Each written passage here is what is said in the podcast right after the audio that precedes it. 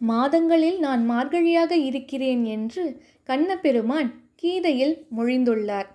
மார்கழி மாதம் இவ்வாறு சிறப்பு மிக்கதாக இருக்கவும் நாட்டுப்புறங்களில் மார்கழி மாதத்தை பீடை மாதம் என்று சொல்லி மங்கள வினைகள் எதனையும் ஆற்றாமல் தவிர்த்து வருகிறார்கள். மார்கழி திங்கள் மதிநிறைந்த நன்னாள் என்று திருப்பாவை தொடங்குகிறது. ஸ்ரீவில்லிபுத்தூரில் பெரியாழ்வார் பெற்றெடுத்த பெண்கொடியாம் ஆண்டாள் ஆழ்வார்கள் பன்னிருவரில் ஒரே ஒரு பெண் ஆழ்வார் ஆவார்.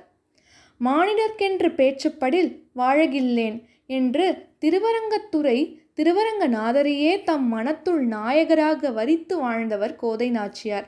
பெரியாழ்வார் பூமாலை சூட கோதை நாச்சியார் திருமாலுக்கு பாமாலை சூட்டினார். அவர் பாடிய பாடல்கள் இலக்கிய உலகின் இணையற்ற பாடல்கள் எனலாம்.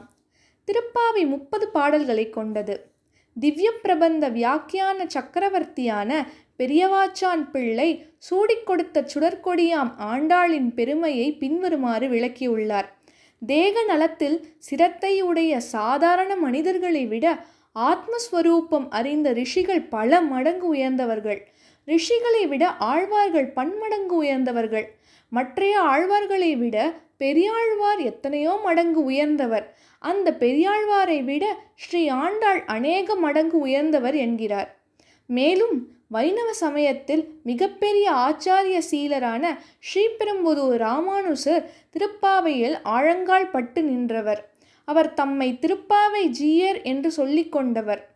ஊர் பெண்கள் வைகரையில் தூக்கத்திலிருந்து எழுந்து தம் மொத்த சிறுமியர்களை வீடு வீடாகச் சென்று அழைத்து தம்மோடு கூட்டிக் கொண்டு நீர்நிலைக்குச் சென்று நீராடி பாவை நோன்பு நோற்பது தொன்று தொட்டு தொடர்ந்து இருந்து வரும் வழக்கமாகும். சங்க இலக்கியங்களில் தை நீராட்டல் என்று இது குறிப்பிடப்பட்டுள்ளது. நல்ல கணவனை அடைய வேண்டும் என்ற நோக்கில் இப்பாவை நோன்பு மேற்கொள்ளப்பட்டுள்ளது. பார்க்கடலுள் பையத் துயின்ற பரமன் அடிப்பாடி நெய்யுண்ணாமல் பாலுண்ணாமல் வைகரையில் நீராடி கண்ணுக்கு மை எழுதாமல் கூந்தலுக்கு மலரிட்டு முடியாமல் செய்யத்தகாத செயல்களை செய்யாமல் பிறரை கோள் சொல்லாமல் வாழ்வது மார்கழி நோன்பினால் அடங்கும். தீங்கின்றி நாடெல்லாம் திங்கள் மும்மாறி பெய்து சென்னல் செழித்து வளர வண்டுகள் இசைப்பாட பசுக்கள் குடம் குடமாக பால் சுரக்க எங்கும் செல்வ வளம் பெருக வேண்டும் என்று கண்ணனை வேண்டி கசிந்துருகி நிற்பதும் பாவி நோன்பின் பார்ப்படும்.